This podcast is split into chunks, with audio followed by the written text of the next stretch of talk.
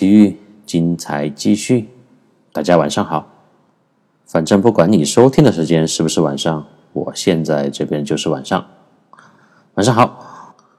昨天我们已经进到了梵高博物馆的里面，而且我们在馆里边的不同区域已经开始在游览了，在观赏梵高那些惊世的画作了。哎，我昨天又当了一次愤青，就又吐槽了一下。嗯，那些只会用相机去拍照片的跑买观花，又是完全不懂又要装逼的伪艺术粉丝，就是你是个崴货，你是个假的。用我们四川话就是说，你妈懂都不求懂，跑起来看啥子嘛？你还艺术？你还是个人回去爬树哦，就让你回家爬树去，不要在这里捣乱。当然，我们这里有又说到了，就好多中国人嘛，呃，有钱了。他就买什么？他就买那个艺术品，买呃很名贵的油画之类的，就挂在家里面。每天晚上倒一杯红酒，就站在那个艺术品或者名画前面端详啊，觉得自己很有修养，觉得自己是也是艺术大师呢。那人就是这样，你越缺什么，你就越想要拥有什么。有了钱，你就想要去买什么。但是其他东东西都好说，比如说你想要豪车，你去买个法拉利嘛；你想要穿名牌、穿好的东西，彰显你的尊尊贵的身份，那你就去买十件貂皮一起穿在身上啊，只要你不怕热。但是就是唯独艺术品这个东西，你把它买回来，你看了，你拥有了它，你就能够得到它的精髓了吗？那么那些。跑马观花，匆匆一过来逛展的人呢，他也算是，就是你只能算是你来过，你不能算是你看过，你更不能感说是你感受过这些艺术品，对吧？就这一点来说，我们真的是跟欧洲的这个文化积淀和基础教育是没法相比的。啊，说到这一点呢，我就要提一下了。这欧洲人的规则意识呢，它虽然不错，但是在这般艺术佳作面前呢，也会耍点小聪明。这个梵高博物馆的，它跟其他博物馆还不一样，它有一个明确的规定，就是你在参观所有的这个艺术品画的时候，是不能拍照和录影的。不管是楼层还是墙上，都有很多标牌写的 “No camera, no video, no photo”。每一层呢，也都有工作人员专门来查看或者是提醒啊，就盯着你不准拍，拍了我就要啊，不是要打你，就是要招呼你，你就不要再拍了啊。要是不听劝的话，那可能会对你采取措施。那但是因为游客太多了，就很多人呢，很多老外。他也偷偷的用那个包还有衣服就遮住镜头，就对着自己喜欢的作品飞快的按下快门。这个心态呢，完全就是出于对自己喜欢的艺术品的热爱嘛。就是任何人都有这个呃心态，只要你有摄像的装备，那你看到令人激动的啊，特别是你。自己内心很钟爱的东西，肯定想拍下来嘛。那对我也是一样。我前面提到过，我对梵高是很钟爱的。那么我也就像旁边很多老外一样，贼兮兮的效仿他们，就拿起我的那个手机，悄悄的拍。啊，当然也不是全部都拍哈，就是有一些我觉得可以拍下来的很不错的画。因为看到看到这些梵高的真迹呢，他实属不易啊，还是很想留下这个影像来作为纪念的吧。然后我就随着人流啊，大家可以想象一下，贼兮兮的就埋伏在有些人的后面，想拍的时候就把那个手伸在那个缝隙里面，咔嚓拍一下。但有的时候呢，因为紧张嘛，你又镜头又在抖，你这个相机有没有拿稳？所以拍出来也是花的，大概有一半都是这样的，就那种有点小紧张，但是又很想拍的那种心态啊。所以那个好人就是这样的，你做坏事的时候，心理素质确实不如那些坏蛋。我就这样一顿暗箱操作以后，正在沾沾自喜。Hey, hey, man, man, stop, stop, stop! No camera, no photo. Can't you see? 一个高大，起码有两米高的保安就突然向我吼道：“因为我那个鬼鬼祟祟偷拍的行为被他发现了嘛，啊，我就连连道歉。OK, OK, sorry, sorry, sorry。然后我就红着脸。”钻进了隔壁的展厅，准备继续作案。你看，这中国人的小市民心态就又出来了。还好隔壁没有保安，就是监督那些拍照的人。我就又鬼鬼祟祟、悄悄咪咪的拍了一些照片。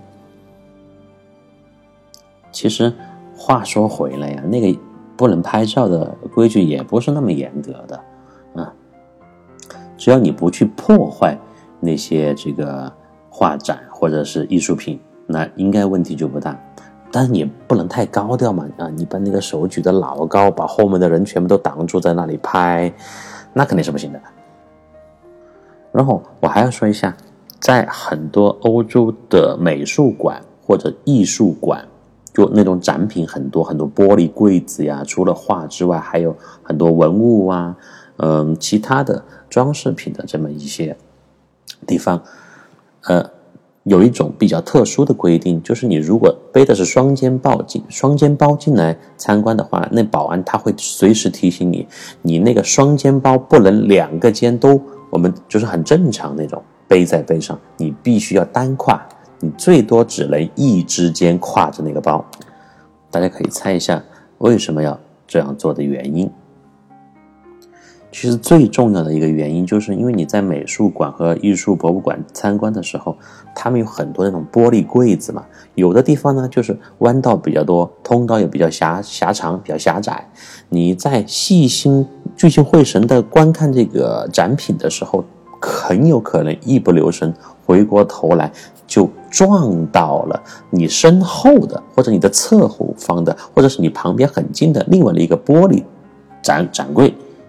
就会造成一些不必要的损害，或者是，有可能把那个玻璃就弄脏了嘛，这是一个最重要的原因。还有呢，就是你背的那个双肩包，如果人特别拥挤的时候，你在呃侧着身体过人群，或者是要穿到另外一边去的时候，就显得特别麻烦，空间就会更加的狭小。所以呢，我的建议是，如果你要去参观那种比较。呃，高级别的博物馆，你又是背着双肩包的话，你最好把你包里面的东西，嗯，拿一些比较重的东西拿出来，或者你就要么去那个门口，嗯，把包存在那个储藏柜里面。不然的话，如果你背一个啊二十三十斤的或者很重很多重的呃双肩包，去逛两三个小时的画展，你会非常累的。为什么呢？你不能用。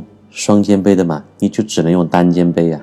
有可能你这样光下来的话，你这整个身体就就叫残疾啊，你就垮了，你就成了一个斜肩膀了，你的一个肩就斜下来了。我记得我有一次在美国参观一个是纽约大都会博物馆还是哪个馆，就是背了一个非常重的双肩包。也是因为这样的规定嘛，就只能用单肩背，就逛了两个半小时出来，最后我的这个人整个身体是是歪着出门的，因为我们也没有那种十里山路不换肩的本事嘛，那包太重了，肯定一直要换肩呢，就两个肩都已经压的已经不行了，就那种感觉。然后我就这样在那边边走边看边偷偷的拍，三个小时以后。我拖着僵硬的身躯回到了一楼，归还了导览器，一屁股坐在地上，整个身体就像一块水晶泥一样的软绵绵的贴在了地面上。我真是坐在地上的，没有坐在凳子上，因为地上这欧洲嘛，老外都是随便坐坐的，只要你不挡着这个人走的地方，你坐也没有关系，很随意。就是在人群当中观展呢，就耗费了特别大的体力。大家可以想象一下，尤其是在那种人高马大、非常强壮的欧洲人当中穿梭，我就感觉自己像一台功率不大的盾构机。在坚硬的岩石当中吃力的凿着隧道，挖隧道的机器啊，但你的又很吃力，因为我马力太小了嘛。然后我就去了厕所，喝了几大口水。我喝的当然是水龙里面水龙头里面的水啊，不是马桶里面的水。好，喝完水呢，我才稍稍的缓过气来，然后就去精心的挑选了两件满意的纪念品。其中是一个黄色的印有向日葵的花瓶，它是一个陶制的，特别精致，非常漂亮。啊，我就这样物质精神双丰收的走出了博物馆的大门。梵高，谢了，下次再来与您通灵。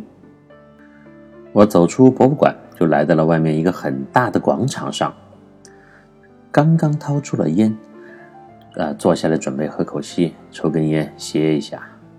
一位背着旅行包、个子很瘦小的小伙子就突然凑了上来：“Can I have a cigarette, please？” 啊，一副可怜巴巴的样子，就要烟抽嘛。然后说话的时候呢，眼睛还死死地盯着我的烟盒。我这烟还是在布达佩斯机场买的呢，抽了也没几根。在国外呢，戒烟和戒火是一样的正常。我经常在那个机场外面吞云吐雾的时候，被路上的人，啊，就是旁边的人上来讨要香烟，但是大多数都非常有礼貌。在欧洲国家呢，抽烟的女士和男士比例是相当的，甚至有的国家女生比男生还要多，满大街都是烟头。啊，就吸烟虽然有害健康，但是在他们国家是一个非常正常的日常生活的现象和习惯嘛。那就根本就没有，呃，很多年前在中国那种一个女的只要一抽烟，你就是觉得她是社会人士啊，不学好，你跟女生抽什么烟呢？没有那种偏见，在这里不抽烟的年轻人是少数，哎，但是有前提啊，必须是成年人，就烟酒这种低龄化现象在欧洲是很少见的。在中国的很多边远山区，我们有时候会看到，有的是几岁的孩子就叼着香烟，一副老大的派头，然后像要到处去收保护费的那种感觉。甚至有的人还把那个拍照再制作成表情包，在网上传播，觉得很好笑啊。但是这样的行为啊，就小孩抽烟，你再把它拍下来放上网，这种行为，欧美人是绝对不能理解的。我前面提到嘛，这就不是文化差异了，这就是虽然他们追求自由，但是他们有非常自己有底线、有很严格的一种规则意识，就是在有些年龄阶段之下呢，你不能做的就是不能做，这是一个很大的禁忌。我呢就把烟递给了旁边那个小伙子，目测呢他很年轻，只有二十来岁，混合色的皮肤。什么叫混合色的皮肤？就是那种有点像黄种人，又有点像黑人，反正不是白人，就一口奇怪的英语口音。他接过了烟，连连的道谢，然后就开始自报家门啊！老外特别喜欢自报家门。他说他自己来自于委内瑞拉，南美洲国家。他呢还是一名大学生，他跟随学校组织的游学团队来欧洲旅行的，游学的。逛着逛着就跟丢了大队伍，那因为也是二十多岁了嘛，成年人了也不着急，所以就在这个广场上想休息一下，一会儿呢再打电话联系领队老师。我就开始观察他，我看他那一身名牌，又挂着新款的相机，不愧是来自石油大国的富家子弟。委内瑞拉呢是南美洲最大的石油出产国，然后我想，嘿。这个南美洲的，我这一路上还没有遇到过，其他国家都遇还是遇到了嘛？我就开始八卦的，又开始问他南美洲现在的情况。他的英文呢不太好，但是很健谈啊，基本交流沟通是没有什么问题。他说他老爸是做石油生意的，哇，石油生意耶！我就献上了非常典型的中国式客套，并表示羡慕。他羞涩的微笑了一下，说：“我们家我们班的同学家都是卖石油的。”又是一顿狂赞：“哇，你们这个班什么班？人家都说家里有钱的叫有矿，我你们全班都是家里有田的油田呢。”然后，反正又是各种称赞吧。他呢又问了一些关于中国的问题，啊，就眉我又眉飞色舞的给他介绍了一下。我特别喜欢给全球的朋友介绍我们中国现在的情况，文化交流嘛。我们俩呢就这样一边抽着烟，一边聊着天，在离自己家乡都很遥远的阿姆斯特丹愉快的勾搭着。他的老家呢，呃，比我们中国更远。从南美洲到欧洲过来，其实那个飞行距离和长度也是很够呛的，因为它不光是涉及到一个经度的问题，问题它还要跨很多纬度啊。它从它的夏季来到了这边的冬季，既跨越了东西半球，还跨越了南北半球啊，相当于是一个地图的对角线了吧？Help! Help! 我们俩正聊得起劲的时候，一个女生很脆的呼喊声就从广场的另外一端传来。这个时候，我们就只见一个瘦高的中年男子手里拿着一个橘红色的女士提包，从街道的方向穿过广场上拥挤的人群，向我和南美小伙坐的方向狂奔而来。他一边拼命的跑着，一边还发出了狰狞的狂笑，后面大概三十多米的地方呢，就紧跟着一位二十多岁的年轻女子，一边追他，一边不停的喊着 “stop stop”。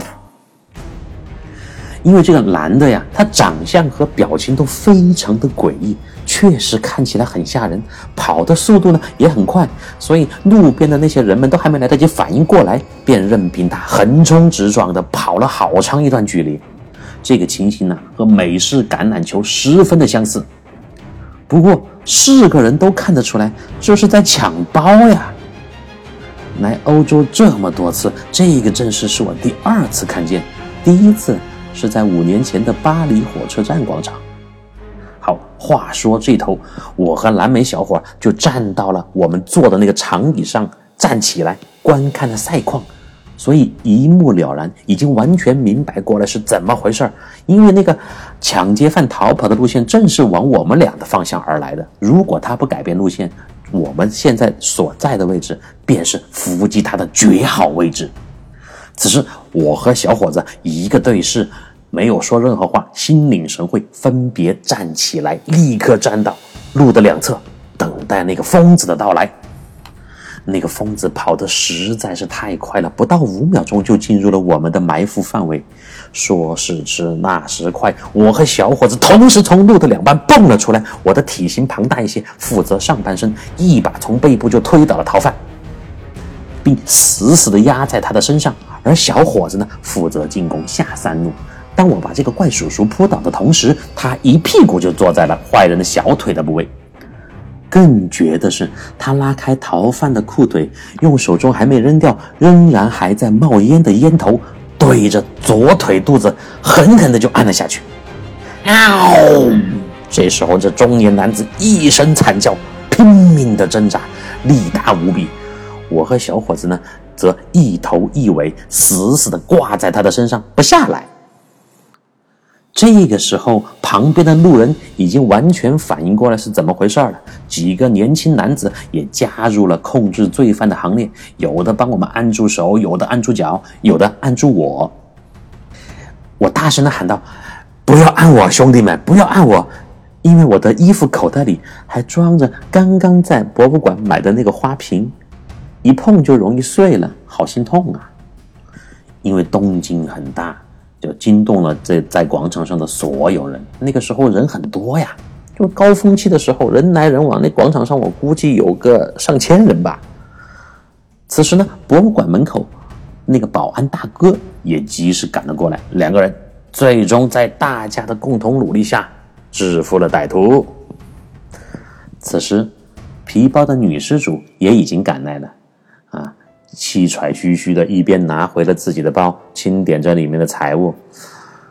他说自己刚刚从银行里取了五千欧元出来，没走两步就被这畜生抢走了包。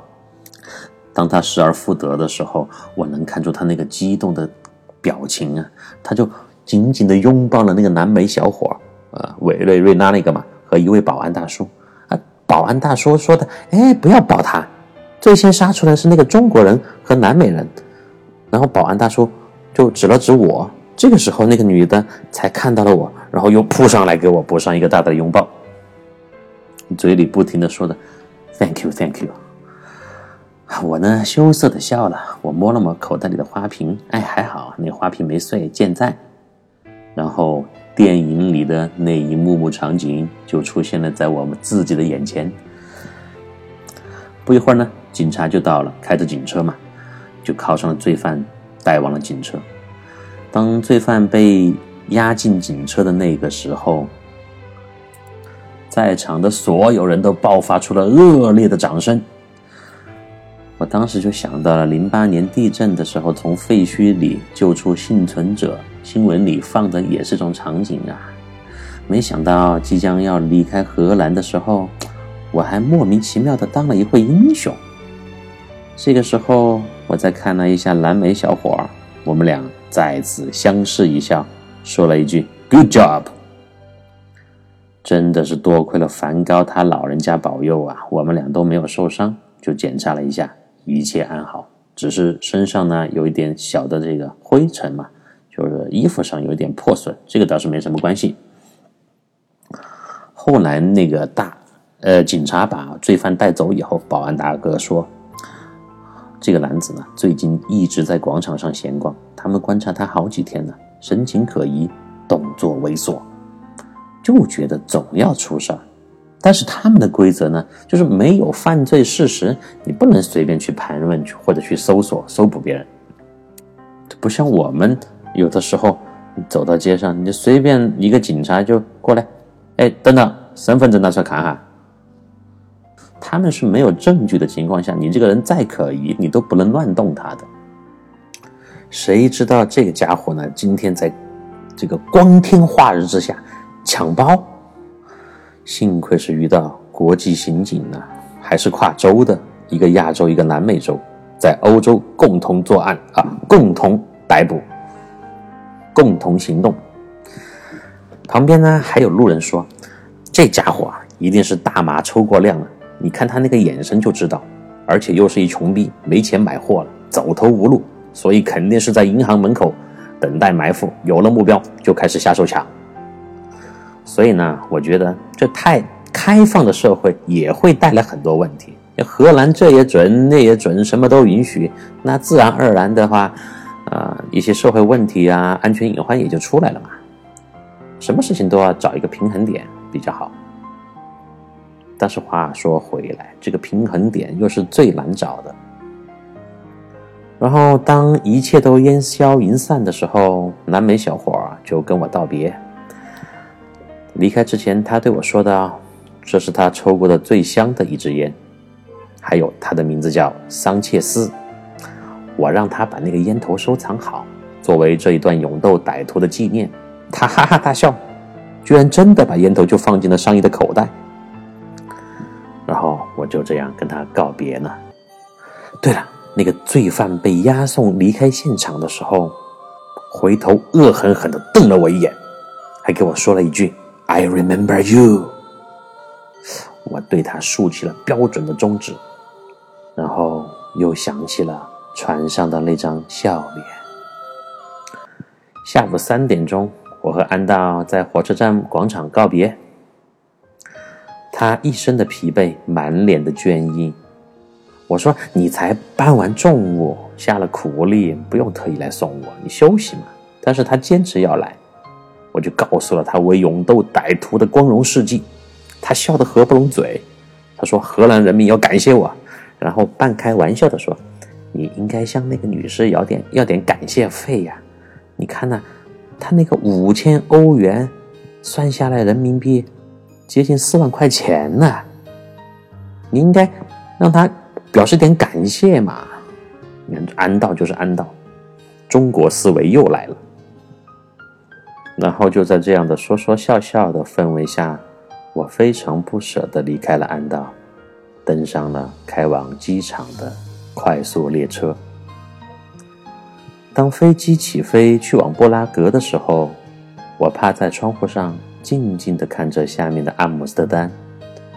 在这里的三天，犹如一场精彩的梦，转瞬即逝，又好像度过了三年，每一分每一秒。都非常牢固地刻进了我的心田。运河房屋的错落有致，红灯区的娇艳芬芳，自行车大山的巍峨气势，荷兰啤酒的回味无穷，帆船酒店的诡异笑脸，桑斯安瑟风车的历史荣光，老安家房子的装修现场，半夜惊魂的酒声敲门。梵高笔下的无限风光，还有抓捕抢劫犯的惊险时刻，这就是我的荷兰记忆。这一股橙色的旋风，将永恒的留在我的脑海当中，可能会到下辈子也不会忘记吧。哎，今天晚上我特别的感慨，我花了整整十三集，十四集。才说完荷兰的部分，在荷兰短短的三天，我有了这么多的感受、经历和见闻。就是聊到这些经历啊，我的头脑里面马上就像过电影一样，每一幅情境，甚至跟每一个人说的每一句话，都浮现出来，历历在目，声声入耳。这就是行走的乐趣。生活的魅力吧。荷兰，再见；阿姆斯特丹，再见；安道，等着我，我肯定会很快回来的。下一次呢，我们就将正式的进入到我的第四个国家——捷克。说起来，捷克呢还是挺有聊的。我现在哈，我直觉估计的话，按荷兰这个节奏。可能十七吧，十七不知道能不能聊完。因为其实布拉格我还挺想多说一点的。它那个城市呢，又有文化，又有建筑，又有历史，当然还有伟大的很多的作家，比如说我特别喜欢的某某作家，我去参观了他的那个博物馆。然后先不透露名字。大家可以先去，呃，找一些布拉格的资料，到时候看你印象当中布拉格的一些呃著名的东西，跟我所见到的是否是一样的。